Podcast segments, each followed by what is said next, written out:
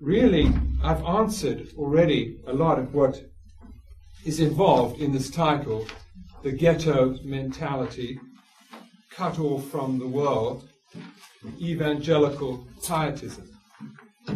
But um, what I think is sadly true is that this is a reality, like we were saying, that we have to admit um, not to cast us into a spirit of despondency and despair as if there is nothing that can be done about it, because that's not the case. Something can be done about it. Hard things can have to be done if it's going to be reversed. We have to be uh, convinced ourselves that this is not what the Bible represents, that we have taken a wrong road, unfortunately, and we have to plow back little by little so that we are no longer cut off from the world. We are not representing an evangelical pietism. We are no longer living in the ghetto and so on. Okay. But let me just start perhaps with a little historical uh, comment and then I'll throw it open for discussion because I've already talked far too much.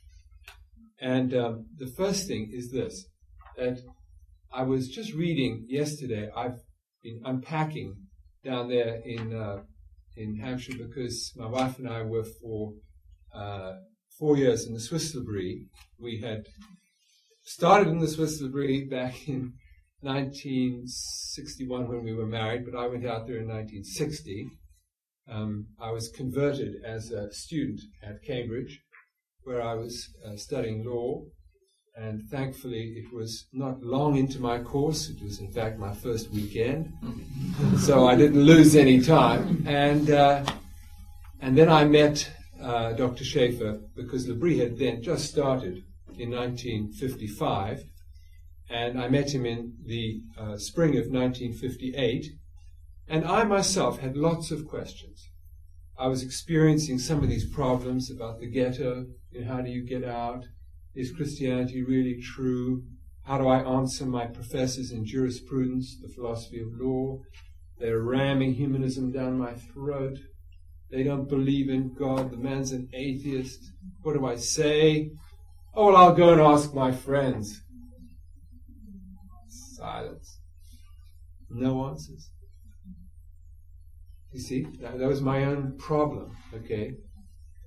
And, um, and that's, part of the problem that I, I, I'm, I'm trying to deal with. You know, are there any answers? If there are answers, which we believe there are, they're not our answers, they're God's answers. They are wonderfully uh, true. But we haven't clicked yet, as it were. And we certainly haven't clicked with the culture at that point. But anyway, that was a tremendous experience for me. But anyway, uh, after that, we Sue and I um, uh, came back to England, and uh, we started the British L'Abri. And then, when my father-in-law died in '84, it was necessary for us to go back to Switzerland to help in the work there. And we only just returned by now. So I was unpacking. This is the point I'm telling you about. Mustn't lose the story. And I, I, came across a book that a friend of mine had just sent me. Um, with a um, uh, interesting title uh, about Harvard, Harvard University. And um, I think it was entitled Veritas Revisited. And Veritas, as you know, is the Latin for truth. Now, what's this got to do with Harvard? Harvard was the university now a very famous university in the United States, it was started, as you know, within about five years of the Puritans, the Pilgrim Fathers, who trekked out in those funny little tubs and through great hardship settled on the east coast of America. Within five years, I mean, imagine what would be the first thing you'd do after you've suffered almost half of your number being destroyed by disease. Okay, you lost your wife, you lost your kids, maybe your husband. You're living in the wilderness. You've got no shops. Yeah? You hardly have any contact with the outside world. Well, what would you think was important to do? Study university? and they did, man. And there's the the um, the coat of arms on the front of this uh, thing, which was produced for the 350th anniversary of Harvard University. And these Christians had banded together to try to remind the university that um, actually, though you may not have known this, the um, university was started by Christians. And the truth that is referred to on this shield, Veritas, it's written in big uh, letters across the shield, stands up there on the on the walls of the university and so on. It goes on, and hereby hangs a tale, which I'll tell you. And on the left-hand side of the shield is the word Christo. On the right-hand side of the shield is ecclesia. So it adds up to being this. Oh, oh, and in addition, there are two open Bibles on the shield, to both sides of the Veritas, and one open Bible, very interestingly enough, but I mustn't dwell on this, which is face downwards. And by that they meant to show that God's truth is open, God's word is open, we can read it, but we can't understand everything. The deep, it's deep teaching. So anyway, so here's Veritas, truth for Christ and for the church. Man, you know what? The university has changed so much now that they've left off the Christo Ecclesia. They don't even have that on their shield right now, you know, in the letterheads. They just have Veritas. You see, you can have any truth you like. Now, I only refer to that because you see, it shows how much we have been marginalized. That means we've been stuck off on the edge. No one takes our faith seriously, or very few people in our society. Isn't that right? Neither Harvard University nor Cambridge, from which I came. Almost all the colleges have names like this from the Bible Jesus Corpus Christi, the body of Christ, Christ's College, Magdalen College, Magdalene. Um, what else? Trinity, uh, St. John's, Emmanuel. Emmanuel, and so on. It, it, now, isn't this ironic? That here's our society, I've just referred to the universities, but the whole culture, founded on the Word of God, what happened? How come we've got marginalized? Now, in this title, to go to the next thing, the evangelical pietism, pietism was a movement which began. So, so let me just sum up what I've said. Back there in the 16th century was the Reformation, and that took the sort of shadowy Christianity that existed at the end of the Middle Ages, and it brought New Testament faith to light. Here we stand, like I said, Cranmer believes, Ridley believes, Latimer believes, they die for their faith. For what? Sola Scriptura, only the Bible. Sola fide, only faith. Not works, not the church, you see. And so you have this amazing culture produced. I've used the example of this country and the United States as examples of that. Okay, but then, for a number of reasons, the, in, the 18th, in, this, in the 18th century, that's in the 1700s, before Wesley um, and, and so on got going, you had the development in Germany of a movement called Pietism. Now we must be very careful here. It was it had the best intentions, the very best intentions. They had a desire to have a true spiritual experience. Pietatis just means that piety, you know, godliness. And they didn't want to just be going to church on Sunday. They wanted to have it be a reality in their everyday life. Isn't that commendable?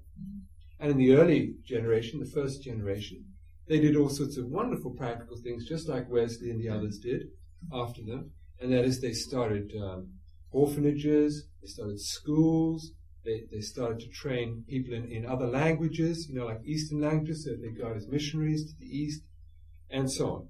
So it was a very uh, impressive movement of spiritual renewal. But, and here's the problem, and this is what influenced Wesley, the Wesleys later on. And that was, like I said, for a number of reasons, they started to play down the importance of the mind and to emphasize experience, personal experience. And it seemed to work for a while. Why? Because, well, they were godly people, man, they loved the Lord, they were praying, they were zealous in evangelism, they were zealous in good works, and it worked. It worked, but quickly fizzled out. By quickly, I mean, you know, it didn't have the staying power of the Reformation. The Reformation was started in the 16th century, and let me just tell you, if you look at a map of the world and you ask, where are countries where people are still free? And I mean, not perfectly free, not, not without problems, no, no, no. But by comparison, let's say, with Romania, with, uh, with other countries around the world like China or Vietnam, with the terrible persecution and loss of freedom, and also physical deprivation. You know, the West Germans can't believe what's been going on in East Germany. They're a real shock when they see what's actually happened. And uh, this inhumanity. But, but in terms of, of the ideal, certainly what was produced by the Reformation was remarkable.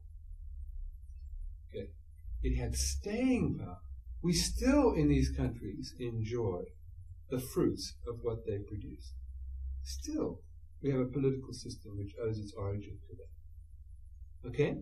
But with the pietism, it seemed to be very godly, it seemed to be very zealous, but they started to stress over against the truth, the objective truth. Not that they didn't believe in it, but instead of you know really grappling with these ideas and saying, okay, so this is true. How does this relate to philosophy? How does this relate to the state? They just said, forget about those things a waste of time, you know.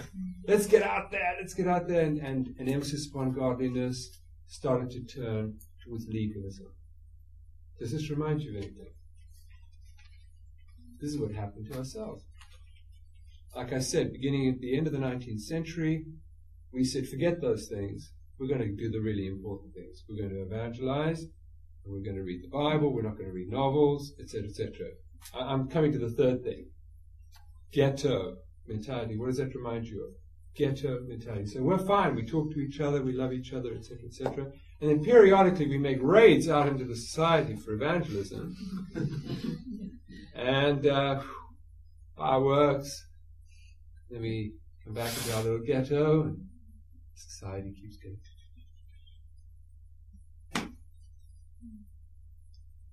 Now, by contrast, what I'm suggesting we have to learn is what I call not less evangelism, but penetration evangelism.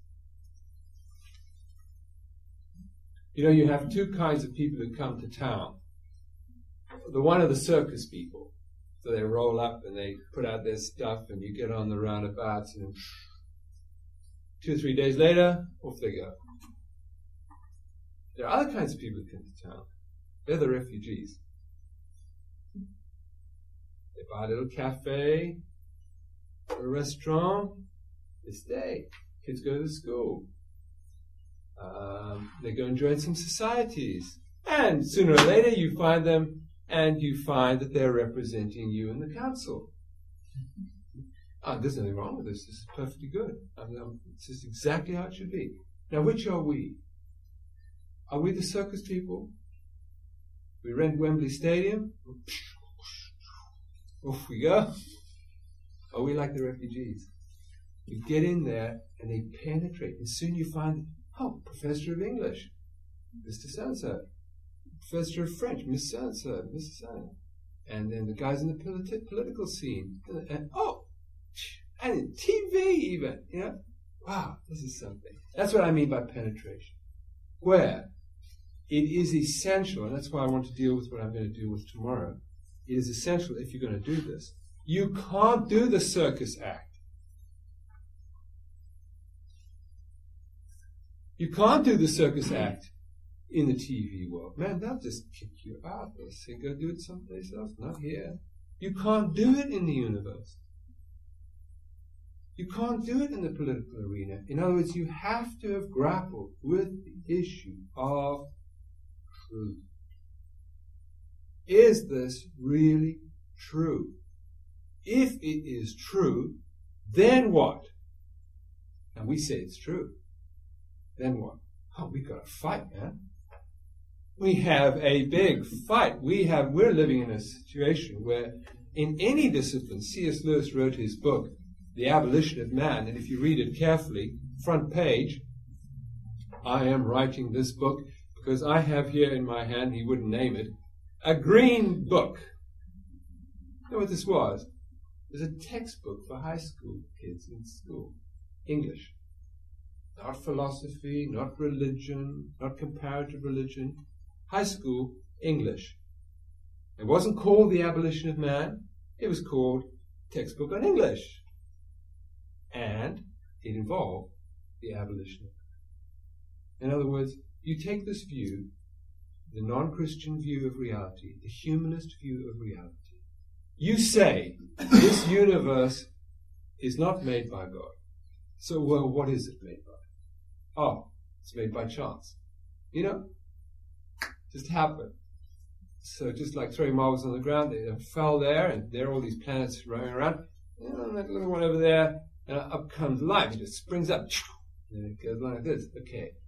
And where have we come from? That philosophy was expressed in the Enlightenment. No God.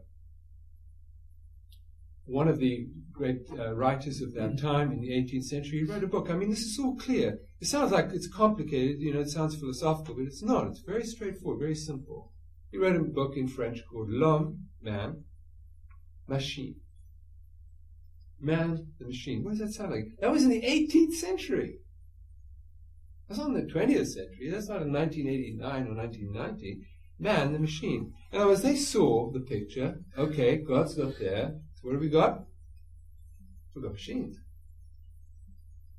Now, if you have that philosophy, where does it lead you to? It sure doesn't lead you to develop a society where man is valued,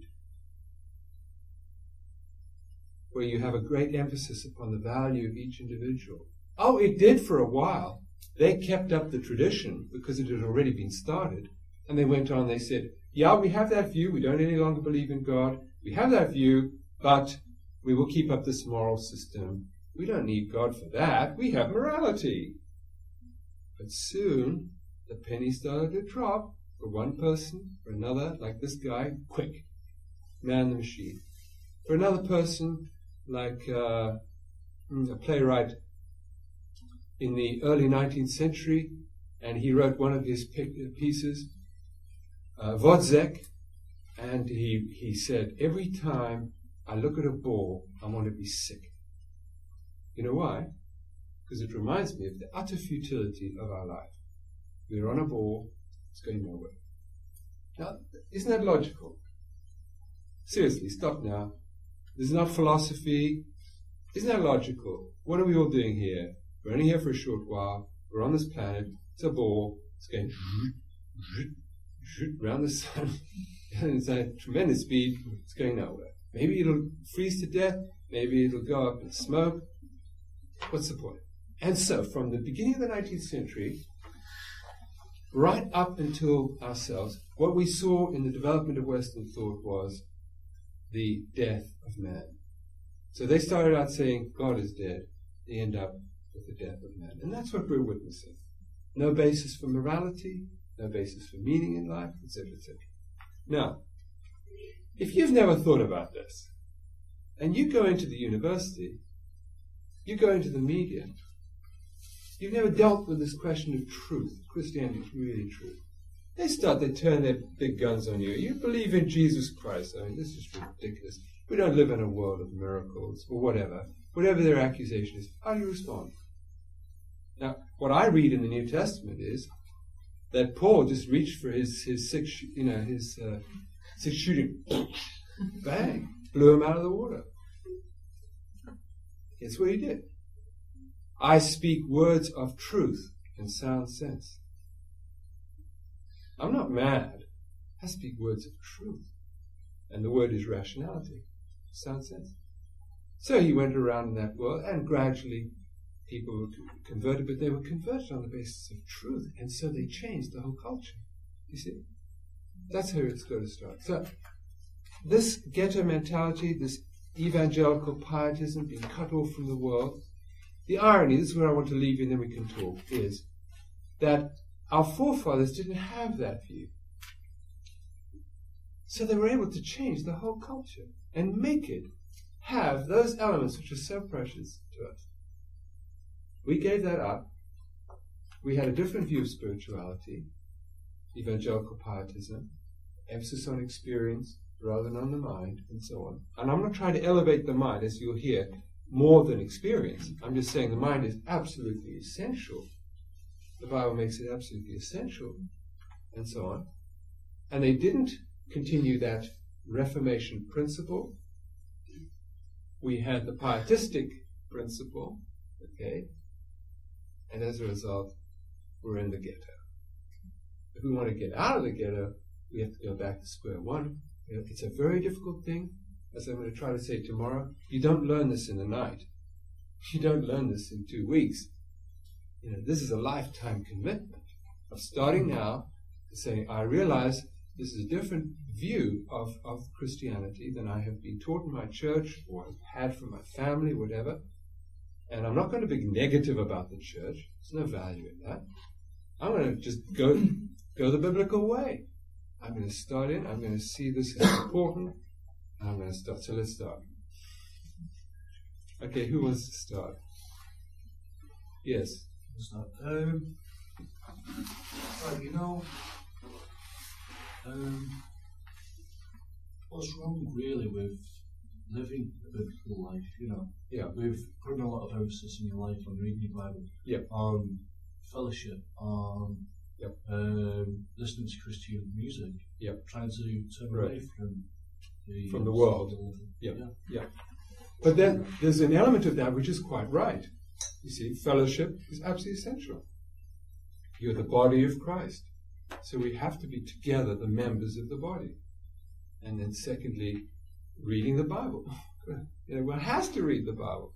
Uh, one of the first things my uh, future father-in-law said to me when I was this young Christian at university, man, I really thank him for that day, and I urge you all to do the same, is start at the beginning and go to the end. Seriously. The Bible is not devotional texts. The Bible is God's truth about the universe. So you start at the beginning and you see it. It's got it's a story. It's a thrilling story, and there's lots you don't understand. So you keep a notebook, and the things you don't understand, you keep a notebook, and the next time you meet somebody, like John over here, you ask him some questions, you know, and so on. That's how you learn.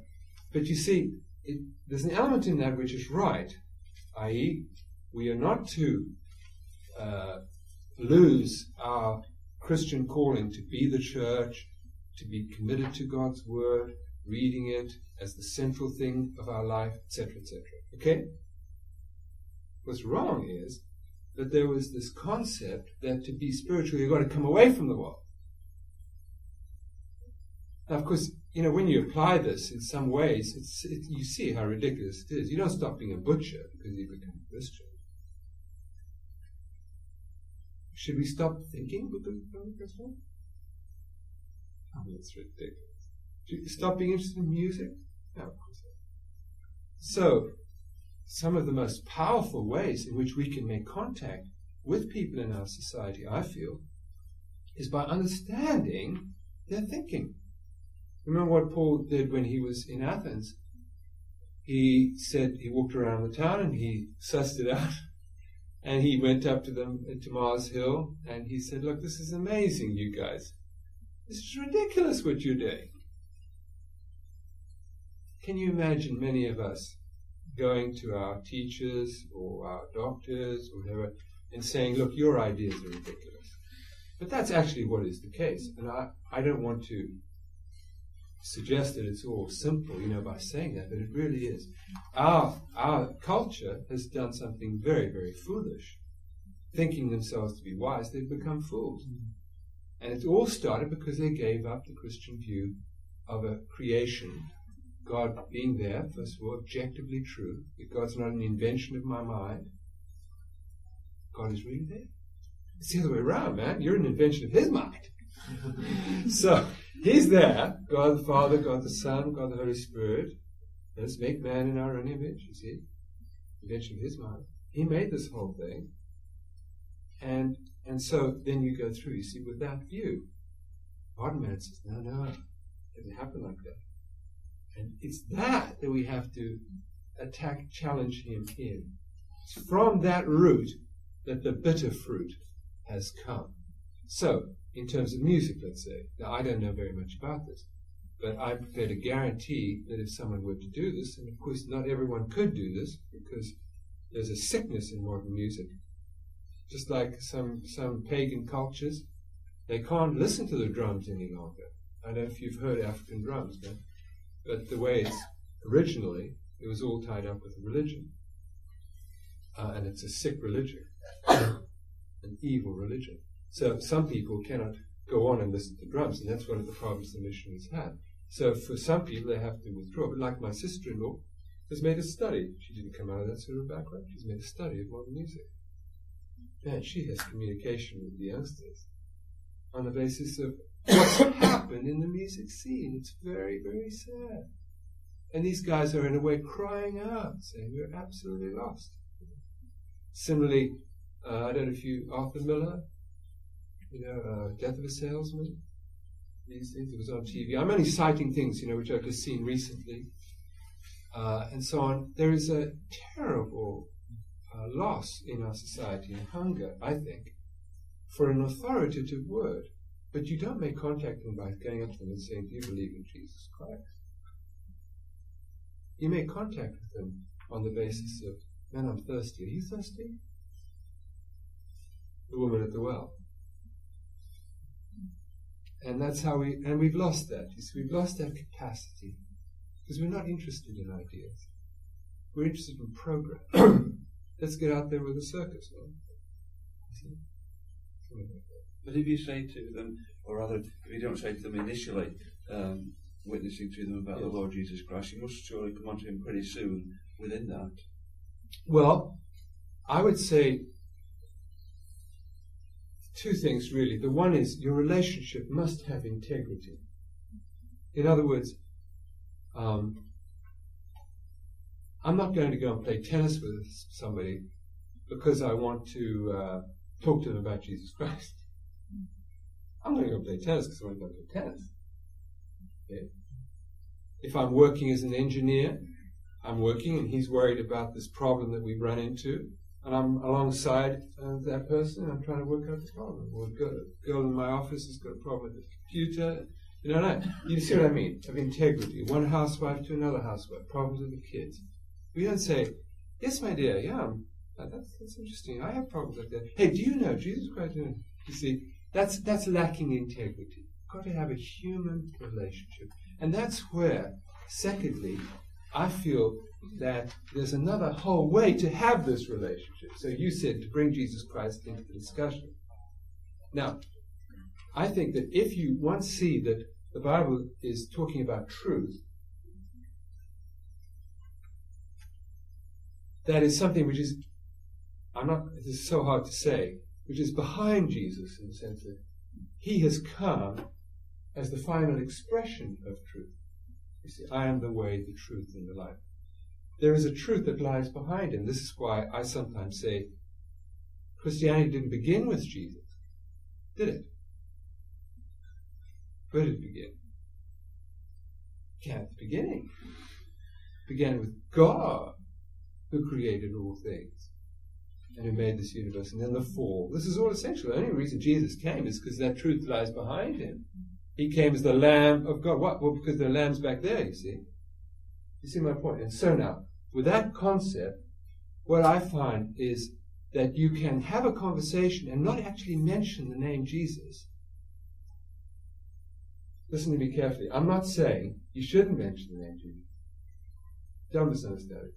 But just that you could have a conversation with a person, not actually mention the name of Jesus, and yet expose him to the truth. Like this You, you, you're sitting next to somebody at the table in a, in a cafe or someplace, in a, in a, a student uh, cafeteria or something, and you find out after talking for a while that they're very interested in Eastern ideas. And lots of people interested in Eastern ideas. So you, you knew that, didn't you? And so, what do you say? Now, if you start to talk about the Eastern ideas, you can have a very interesting conversation with that person and quickly help them, I think. I mean, of course, all this is under God's leading.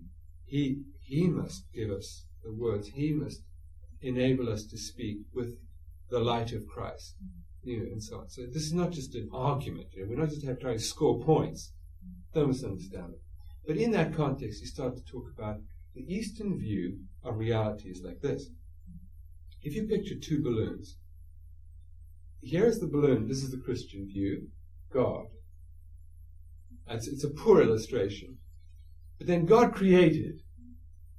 And He created a separate thing. So that God is not the same thing as the balloon. So when I see the butterfly, I say, what a beautiful butterfly. But I don't say, what a beautiful God. Because God is not the butterfly. I see the beauty that God has made. He is the author of the beauty. But I don't get these two things confused. Okay? Creation, the creator, creation. Got it? Two separate things. So God is not interfused with the creation. You may think this is a small point. Believe me, man, it's a big point. Here it comes. The eastern view is of one balloon. You know those ones you go, they're terribly difficult to blow up, but eventually you get it up and go, bang. It's a long, big thing, right? One. Reality, they say, listen, man, there are millions and millions and millions of people who live on this basis. One reality. What did the Beatles say? They sang a song. This is with the song. The song was an Eastern song. I'm it, you're it. Everything's it. Reality is one. So you have no concept of a personal creator who has created a universe. You have only one. And so salvation in the Eastern sense is to get rid of all your sense of distinction. So what's the guy doing this?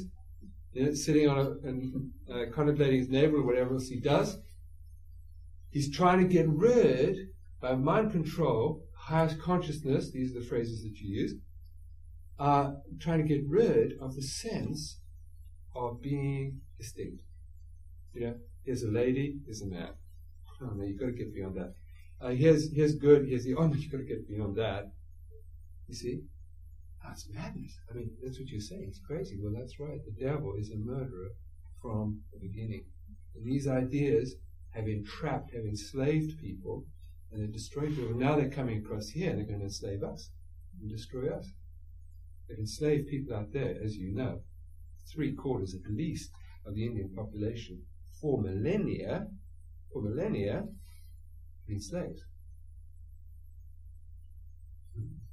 Something. That's right.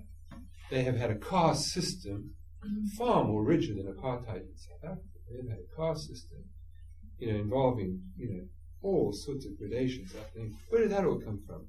Did it just come out of the sky? No, no, it's the religion. It teaches that. And boy, today you better not be a woman, uh, a girl, baby. As you know, this is something I heard on the radio in the World Service just the other day discussion. Because there's tremendous infanticide in India. Just like there was sati, that is, the widows were burned uh, alive, just cast onto the, onto the fire. So this is coming back. Now, I'm not trying to be rude, man, but don't, don't misunderstand. I'm just trying to say this is reality. These ideas came out of, they're an expression of that other view of reality. So here's the Christian truth. Here's the Hindu, quote, truth. So I'm sitting down next to this person, we have a conversation like this. I haven't mentioned Jesus yet, right? I got this person worried. Ah, got a problem, if I have that sort of a view, hey, I've suddenly realized no matter how sincere I might be, there isn't any distinction between good and evil. Because you only got one balloon, God is as much the good, or rather, God is as much the evil as God is the good. And if you saw the film, um, uh, uh, Temple of Doom, um, what's it called? Indiana Jones, the Temple of Doom. I got it right, Temple of Doom, right? Uh, you remember that terrible scene? That was the one scene when it really was bad. Because what you were seeing was a um, representation of, um, of a human sacrifice, uh, which was this word thug is a religious sect to this day. There may be anyone in the society, they join this religious sect called the thugs, from which we get the term thuggery. It's an Indian expression, and they go out and they murder people at night. And this is part of their religious worship.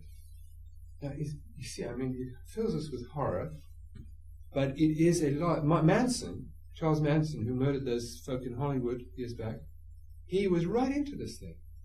And he, he this is what he'd been reading, so he went out. Well, he didn't himself. He got some guys, one of them was converted incidentally in prison, and they went out and they murdered these people, these, these uh, film stars. Because you see, there is no distinction between good and evil. If God is just whatever is, so to them the expression of ultimate reality is, listen to me carefully, the whole, not whole H O L E, you know, not a black hole, though the end is the same, but the W H O L E, the whole, that means everything that is, without distinction. The whole, without distinction. So their pictures of gods are of the men and the women being fused and becoming neuter.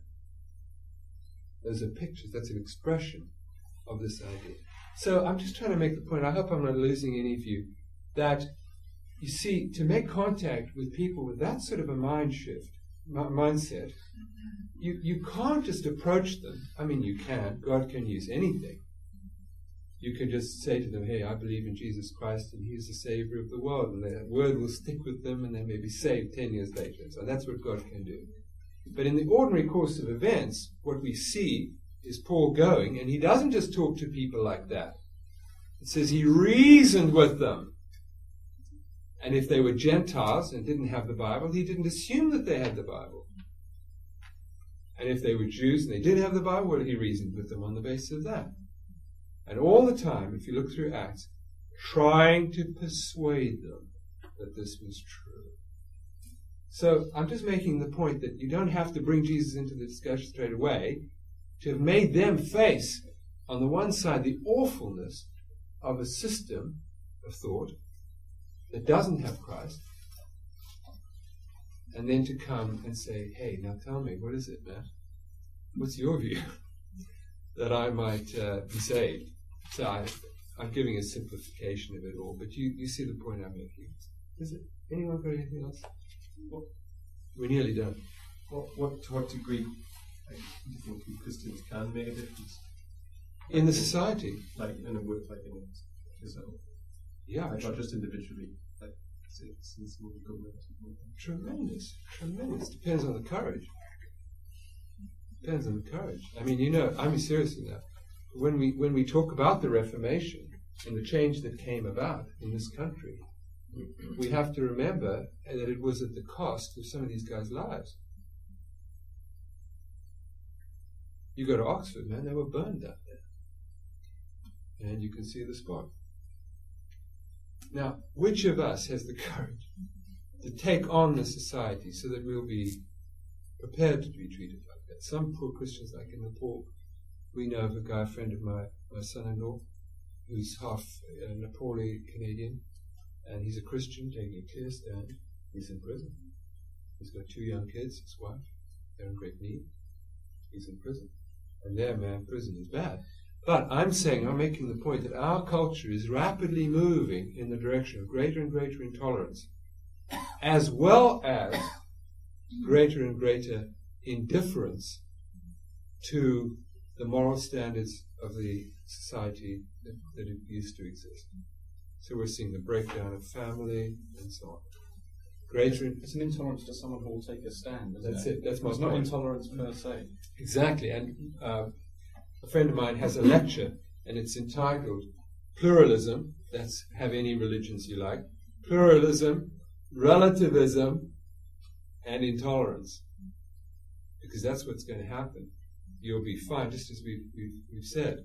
Fine, just as long as you don't say it's really true, and that's why the Christians were fed to the lions. They were not fed to the lions in the first century because they believed in Jesus Christ. They were fed to the lions because they said, Jesus will not be put in the Pantheon, which had just been built, this big thing which is still there, this huge dome. And the emperor thought, oh, well, we'll get some unity, you know, get some, everyone loving each other. So we'll have all of them represented around. And in the, see it there, a little niche over here for this god, this god from Germany, this one from France, this one from North Africa. Put them all in there, and this will create unity because the empire was beginning to disintegrate. Who are these Christians who say you can't have Jesus in the back? Feed him to the lions. See? And that's what's coming. Don't mistake it. It's coming. Greater and greater intolerance. So we stand up like this. And it's, it's all very well for me to talk to you here like this. Easy for me to do it. What about in the arena? In the university? Standing up against really hard questions. For me, I mean, not for any of you. What about in the business world? What about in the medical world? I had an anesthetist tell me that uh, he had decided that he would never be involved in an abortion again. He knew what the price of that was. Yeah, lose your job, man. How? We'll get another one. Are we going to pay the price for this kind of thing? So I would say yes, we can make a huge difference. Now, even without that, that's being dramatic, you know, in the sense that's the end of the road. But even without that, we can make a huge difference. And one has seen, I mean, I just have had the, the pleasure of coming back after being five years away. Um, and uh, we started a little church, and there were just six of us at the beginning. This is back in 72. And now the church is about 300. But we've come back, and now you see all of the Christians having this mind, okay, more or less, and they're going into the culture, into the society, they're penetrating. So we arrive, we find the school's completely different. Why? Because they've got out of the 10 so governors, just by free election, you know, not uh, no one trying to pull strings or anything, by free election, we've got about half, a third, third to a half, I think it is, of the of the uh, governors are Christians, members of our church. Well, that makes a difference. so, in all sorts of ways, we can already have an enormous impact on the society. Um, I can see your point on uh, Christians having positions such as uh, understand the way that you put it over as the world becoming, I mean, as it, as it is predestined, um, not predestined as such, but as it has been revealed in the Bible, such yeah. in the last days, which is actually happening at the moment. Mm. Which has been happening for the last yeah. since Romans mm. mm. Or, uh, I mean, the thing is that, like, do you think there will be enough people in positions mm. to, I mean, does it, what difference does it make? I mean, yeah. Now you see, I, I think I see where you're going. If, it, if it's if it's if it's already been, if God has already said that it's going to end up in a shambles. Yeah. What are we doing trying to uh, fix it up? Yeah. Now, this is a problem that Christians have always faced. This is not a new problem. It's not a new problem. Uh, Paul had a real expectation that maybe Jesus was going to come back in his lifetime. And so he actually says um, at one point, uh, and when we, he says, end of 1 Thessalonians 4, all these others have died here. You know, don't worry. They're, they're, they're asleep in the Lord. Uh, and when we, then we will be caught up when Christ comes back with him in the, in the air. So he had a real expectation that maybe he was in that last moment, in that last day. And, and Christians should always have had that expectation because we don't know the day. But having said that, even though we did know, say we did know for sure, for sure, for sure, that Jesus was coming back, which I'm not teaching you yesterday, but, but in 2000, the year 2000, it wouldn't change anything of what I was doing, of all of this.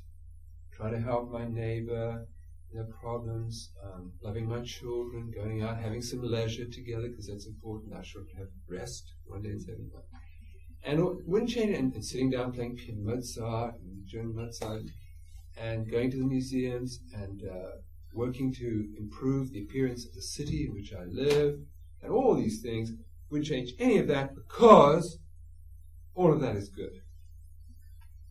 And that's what I'm called for. And Luther summed this up beautifully.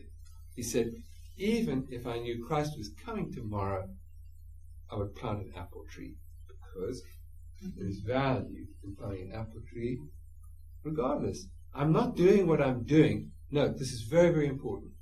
I'm not doing what I'm doing because it's going to be successful. I'm doing what I'm doing because it's glorifying to God. It's right and it's glorifying to God. So if I help someone with a cup of cold water, tomorrow I'm going to die, doesn't make any diminution of what I've done.